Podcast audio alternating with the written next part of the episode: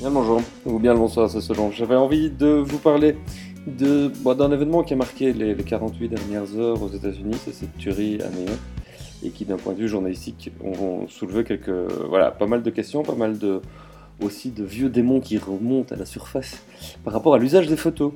Euh, les photos sanglantes qui ont été prises notamment par des amateurs, et surtout par des amateurs, par des gens qui étaient sur place, évidemment, en pleine rue à New York.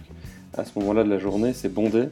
Et évidemment, il y a des gens qui ont pris des photos, et les photos les plus sanglantes ont été prises par euh, voilà, des, gens qui passaient, euh, qui n'ont pas hésité à les envoyer sur Instagram notamment.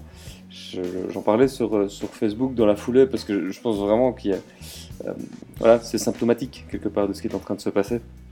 Les, les amateurs seront toujours les premiers par rapport aux journalistes. Euh, quand il se passe ce genre d'événement, ils seront toujours les premiers sur le terrain, ils seront toujours les premiers à prendre des photos, et n'ont pas forcément le recul. Ça, c'est les critiques qu'on peut entendre, et à juste titre, je pense, euh, de, ce genre de phénomène.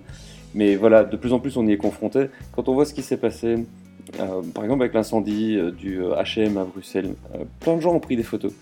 Et quand on, en tant que journaliste, quand on se place en tant que curateur au-dessus de tout ça, il y a moyen de re-raconter des histoires avec toutes ces photos qui ont été prises et ces vidéos aussi, ces tweets, ces, euh, ces, statuts sur Facebook qui sont pris par les gens et qui racontent des histoires. Et quand, je pense, quand on arrive à, se placer un petit peu, non pas au-dessus de la mêlée, mais euh, à avoir une vision un peu périphérique, avec les bons outils, évidemment, pour se mettre à l'écoute de ce qui se passe, on peut recréer des articles qui ont du sens. Voilà.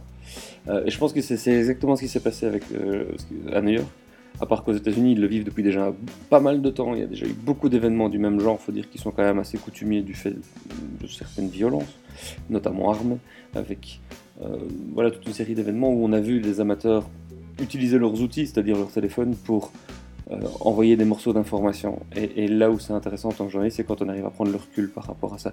Euh, Slade se posait la question de savoir est-ce qu'il fallait euh, poster les photos sur Instagram. Je pense que la, la question se pose même pas en fait parce qu'on n'a pas le choix. C'est comme ça. Et euh, on doit s'adapter, nous, en tant que journaliste et en tant que créateur de contenu, tout simplement, parce qu'il ne faut pas forcément être journaliste pour le faire. Des marques vont pouvoir commencer à faire de la curation au-dessus de ce qui se passe, parce que les gens racontent ce qu'ils vivent, tout simplement, ils ont envie de le partager avec leurs amis.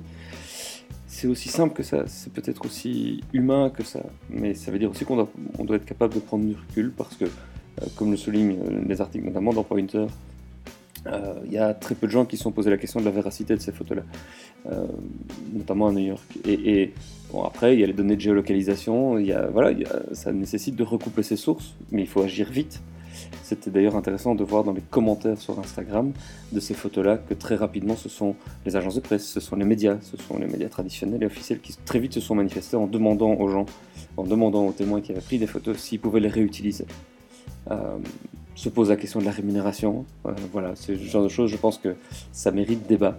Euh, on sait que Twitter, euh, euh Facebook s'approprient quelque part ces contenus-là à partir du moment où on les publie.